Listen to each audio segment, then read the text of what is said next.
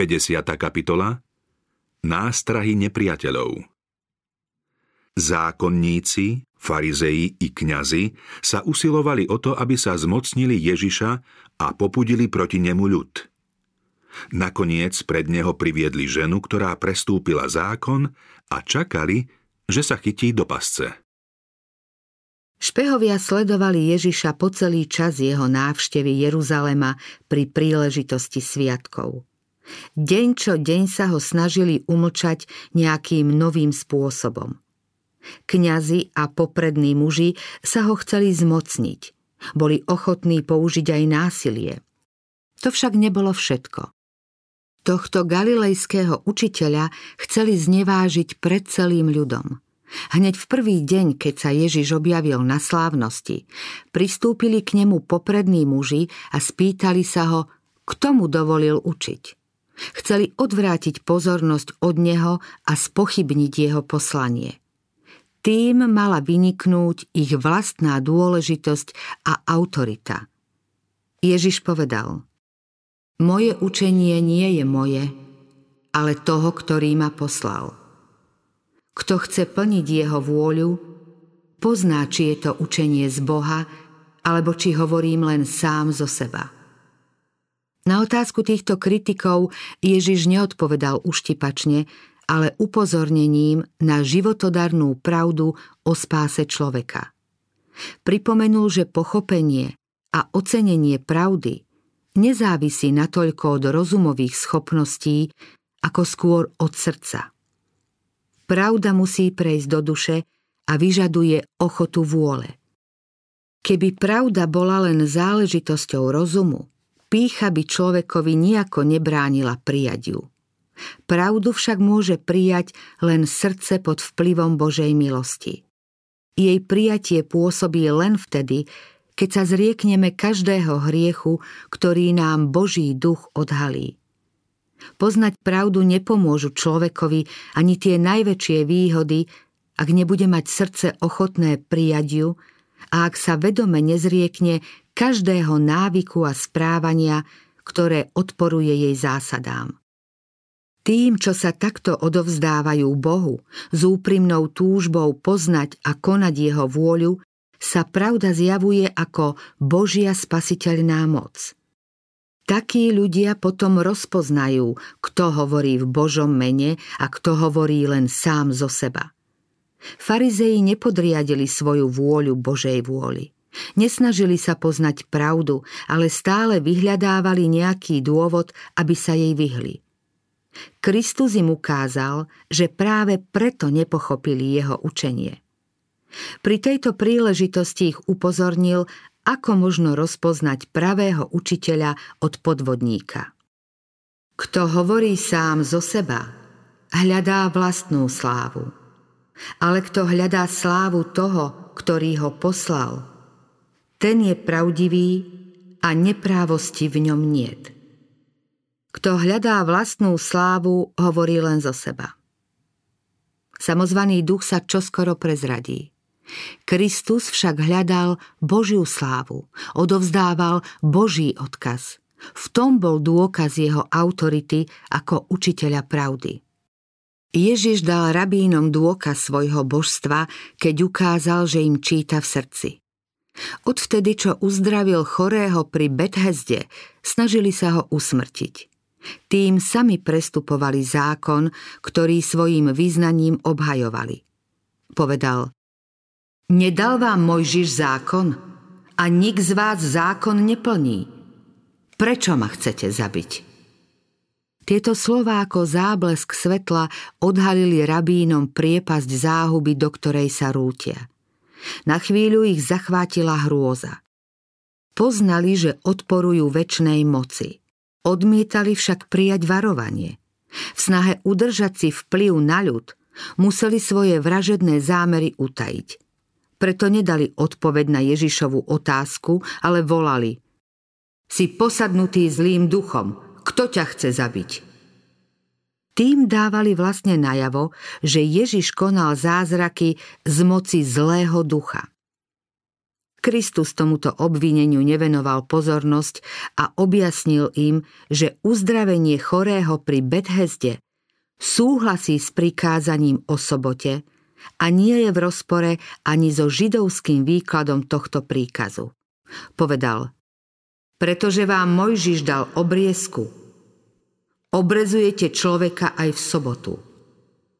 Podľa zákona Každé dieťa musí byť obrezané na 8. deň. Ak tento deň pripadne na sobotu, obrad treba vykonať. O čo viac to súhlasilo s duchom zákona, keď Ježiš v sobotu uzdravil celého človeka. Preto ich varoval. Nesúďte podľa zdania, ale súďte spravodlivo. Poprední muži boli umlčaní a mnohí z ľudu sa pýtali – nie je to ten, čo ho chcú zabiť? Pozrite, hovorí verejne a nič mu nevravia. Vary sa už aj poprední muži presvedčili, že on je Mesiáš? Pochybnosti a milné predstavy Mnohí Kristoví poslucháči z Jeruzalema vedeli o nástrahách, ktoré proti nemu chystajú poprední muži. Pocítili však k nemu veľkú náklonnosť. Stále viac boli presvedčení, že je Božím synom.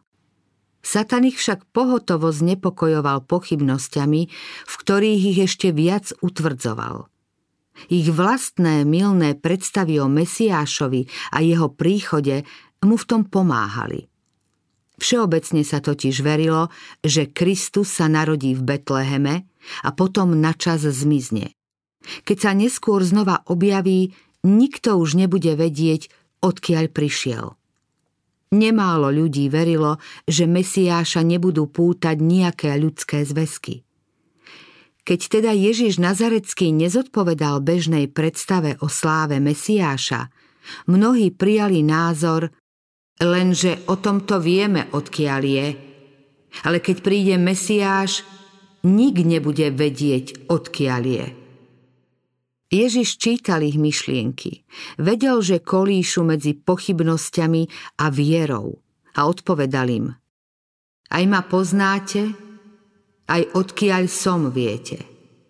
A neprišiel som sám od seba, ale pravdivý je ten, ktorý ma poslal a vy ho nepoznáte. Tvrdili síce, že vedia, odkiaľ má Kristus prísť, no nevedeli vôbec nič – Keby boli žili podľa Božej vôle, boli by poznali aj Božieho syna, keď sa im zjavil. Poslucháči museli chápať Kristove slová. Jasne tu opakoval len to, čo pred niekoľkými mesiacmi povedal pred veľradou, keď sa vyhlásil za Božieho syna. Podobne ako ho vtedy poprední muži hodlali zabiť, chceli ho aj teraz chytiť. Bránila im v tom neviditeľná moc, ktorá obmedzila ich zlobu príkazom potiaľ to, nie ďalej. Mnohí z ľudu mu však verili a vraveli. Keď príde Mesiáš, Vary urobí viac znamení, ako spravil tento? Vodcovia farizejov, ktorí nedočkavo sledovali priebeh udalostí, postrehli v zástupe ľudu prejavy súhlasu s Ježišom. Náhle odišli k najvyšším kňazom a navrhli im, aby ho uväznili. Radili však zmocniť sa ho vtedy, keď bude Ježiš o samote, lebo nemali odvahu urobiť to v prítomnosti ľudu. Ježiš im opäť dal znať, že pozná ich zámer. Povedal, ešte chvíľku som s vami, potom pôjdem k tomu, ktorý ma poslal. Budete ma hľadať, a nenájdete ma. A kde som ja, tá vy prísť nemôžete. Čo skoro mal byť v útočisku, ktoré nebude na dosah ich posmechu a nenávisti.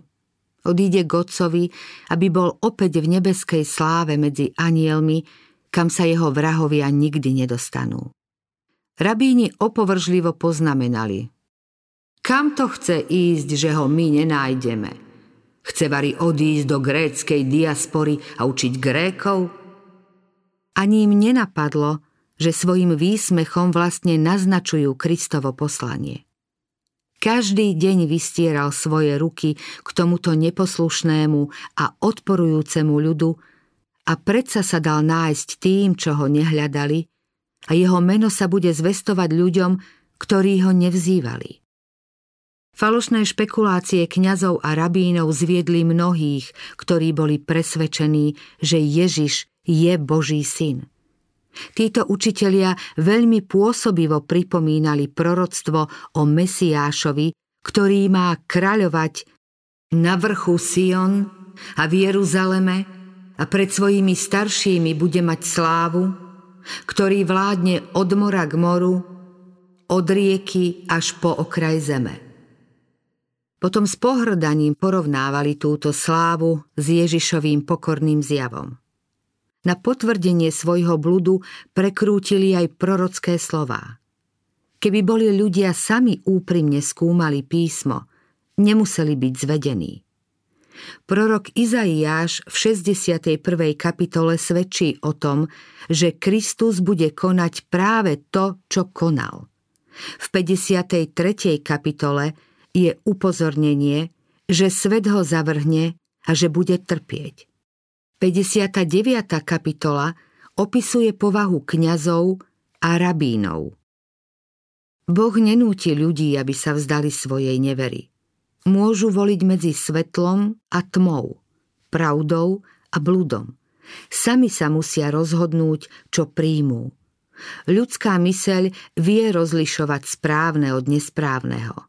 Boh nechce, aby sa ľudia rozhodovali unáhlene, ale pod váhou dôkazov a po dôkladnom porovnávaní výrokov písma. Keby predpojatí Židia boli porovnávali prorockú reč so skutočnosťami, ktorými sa vyznačoval Ježišov život, iste by boli postihli krásny súlad medzi proroctvami a ich naplnením v živote a službe tohto jednoduchého Galilejčana. Mnohí sú dnes podobne oklamaní ako Židia.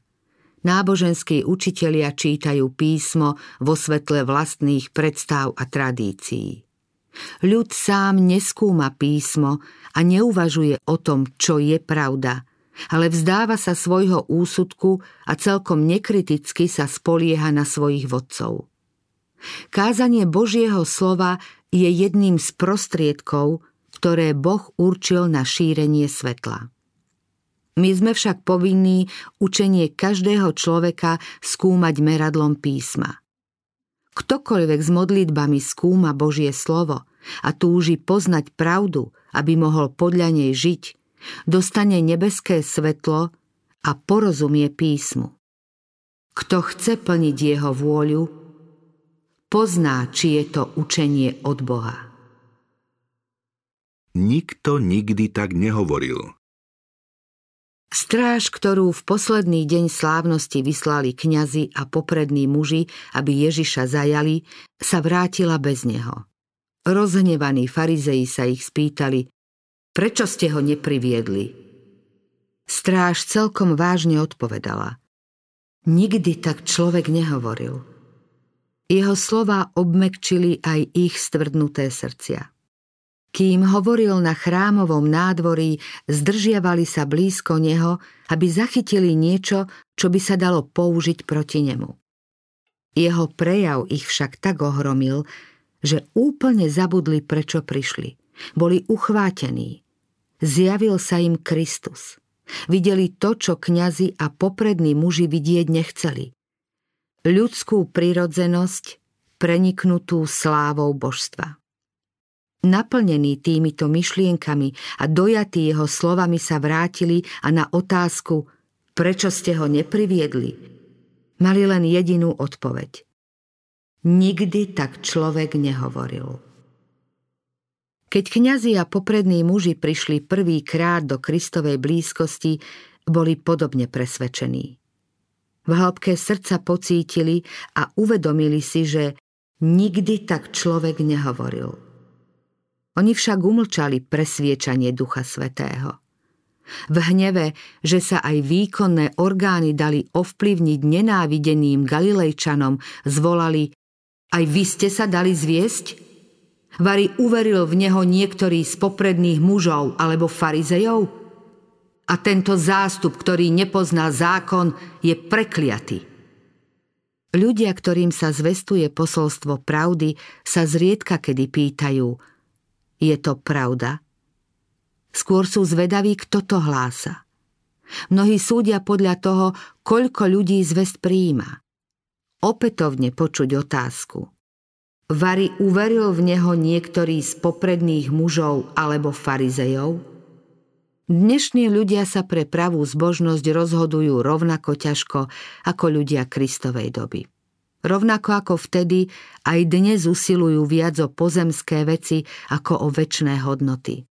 Nie je to teda nejaký dôvod proti pravde, ak ju mnohí nepríjmajú, alebo ak medzi jej zástancami nie sú mocní tohto sveta či náboženskí vodcovia. Nikodém obhajuje Ježiša. Kňazi a poprední muži sa znova chystali Ježiša uväzniť. Poukázali na to, že ak zostane na slobode, ustanoveným vodcom odvedie ľudí. Bude teda najbezpečnejšie čo najskôr ho umlčať. Ich živú diskusiu náhle prerušila Nikodémová otázka. Odsúdi náš zákon človeka prv, ako by ho vypočul a zistil, čo urobil? Zhromaždenie stíchlo. Tieto slová im zasiahli do svedomia. Bez vypočutia nemohli človeka odsúdiť. Sebavedomí poprední muži nezmlkli len preto. Úprene hľadeli na toho, ktorý sa odvážil zastať sa spravodlivosti. Boli zdesení a rozhnevaní, že niekto z nich natoľko podľahol Ježišovmu vplyvu, že ho aj obhajuje – keď sa prebrali z údivu, obrátili sa na Nikodéma s krutým výsmechom. Nie si aj ty z Galilei? Skúmaj a uvidí, že z Galilei prorok nepovstane. Vyslovená námietka však predsa prerušila ďalšie pojednávanie. Poprední muži nemohli uskutočniť svoj zámer a odsúdiť Ježiša bez výsluchu. Dočasne porazení, všetci sa vrátili domov. Ježiš odišiel na olivový vrch. Obvinená žena Z meského ruchu a zmetku, spomedzi rozhorleného davu a zradných rabínov, Ježiš odišiel do zátišia olivového vrchu, kde mohol byť sám s Bohom.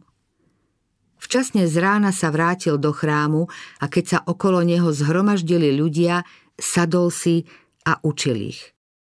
Čo skoro bol vyrušený. Prišla k nemu skupina farizejov a zákonníkov privádzajúcich vyľakanú ženu, ktorú tvrdo a ostro odsudzovali a obviňovali z prestúpenia siedmeho prikázania.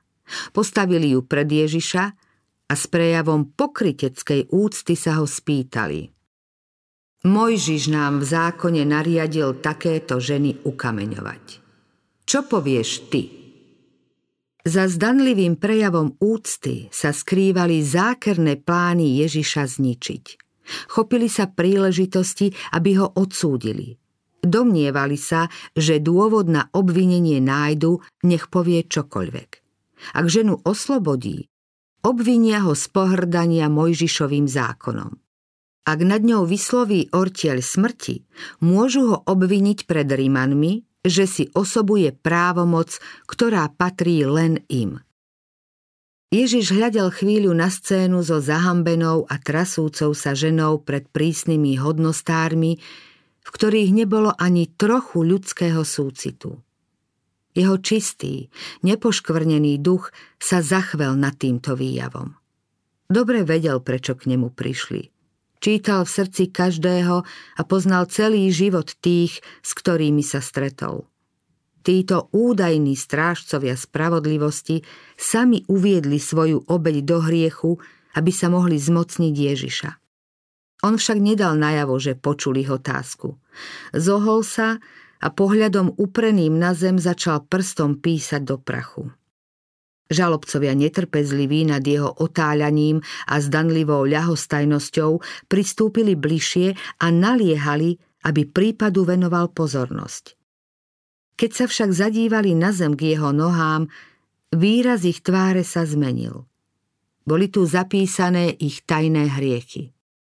Ľudia, čo stáli naokolo, spozorovali túto náhlu zmenu a chceli vedieť, čo žalobcov tak prekvapilo a zahambilo. Rabíni síce dávali na vedomie svoju úctu k zákonu, ale obžalobou ženy konali proti zákone. Potrestať ženu bolo povinnosťou manžela a tých, ktorí mali na hriechu podiel, mal stihnúť rovnaký trest. Žalobcovia si počínali celkom neoprávnene. Ježiš proti ním použil ich vlastnú zbraň. Zákon upresňoval, že pri treste ukameňovaním musia svetkovia na obeď prvý hodiť kameň. Keď sa Ježiš vzpriamil, podíval sa na týchto pokryteckých žalobcov a povedal Kto je z vás bez hriechu? Nech prvý hodí do nej kameň. Opäť sa zohol a písal ďalej. Ježiš neodstránil Mojžišov zákon a nedotkol sa právomoci Ríma. Žalobcovia boli porazení. Rúcho zdanlivej svetosti bolo z nich strhnuté. Stáli tu obvinení a odsúdení v prítomnosti väčšnej čistoty. Chveli sa, aby sa o skrytých neprávostiach ich života nedozvedel dav – preto sa zrazu so sklonenou hlavou a so skormúteným pohľadom vytrácali. Nakoniec tu zostala len ich obeď a súcitný spasiteľ. Ježiš vstal, pozrel sa na obžalovanú a spýtal sa jej. Žena, kde sú? Nik ťa neodsúdil? Ona odpovedala, nik, pane. Ježiš jej povedal, ani ja ťa neodsudzujem. Choď a už nehreš. Žena stála pred Ježišom celá prestrašená. Jeho slová Kto je z vás bez hriechu, nech prvý hodí do nej kameň, zneli ako rozsudok smrti. Bála sa pozrieť spasiteľovi do tváre, len ticho očakávala svoj koniec – Zadivila sa, keď videla, ako jej žalobcovia rozpačito a bez slova odchádzajú. Potom počula tie povzbudivé slová. Ani ja ťa neodsudzujem. Choď a už nehreš. Jej srdce zmeklo. S plačom sa vrhla k Ježišovým nohám, nedočkavo vyjadrovala svoju vďačnosť a lásku a so slzami bolesti mu vyznávala svoje hriechy. Bol to pre ňu začiatok nového života. Života čistoty, pokoja a odovzdanej služby Bohu. Pozdvihnutie tejto padlej ženy bolo väčším zázrakom než uzdravenie človeka z najstrašnejšej choroby. Ježiš ju vyslobodil z duchovnej nemoci, ktorá vedie k väčšnej smrti. Táto kajúcna žena sa stala jednou z jeho najodannejších nasledovníčok odpustenie a milosť mu odplácala sebaobetavou láskou a odovzdanosťou. Tým, že Ježiš odpustil tejto žene hriechy a povzbudil ju k lepšiemu životu, zažiaril jeho charakter krásou dokonalej spravodlivosti. Aj keď Kristus neschvaľuje hriech ani neznižuje vedomie viny, predsa nechce odsúdiť, ale zachrániť. Svet mal pre túto hriešnicu, ženu, len pohrdanie a výsmech. Ježiš ju však potešil a dal jej nádej. On, bezhriešný, sa zľutováva nad slabosťou tejto hriešnice a podáva jej pomocnú ruku.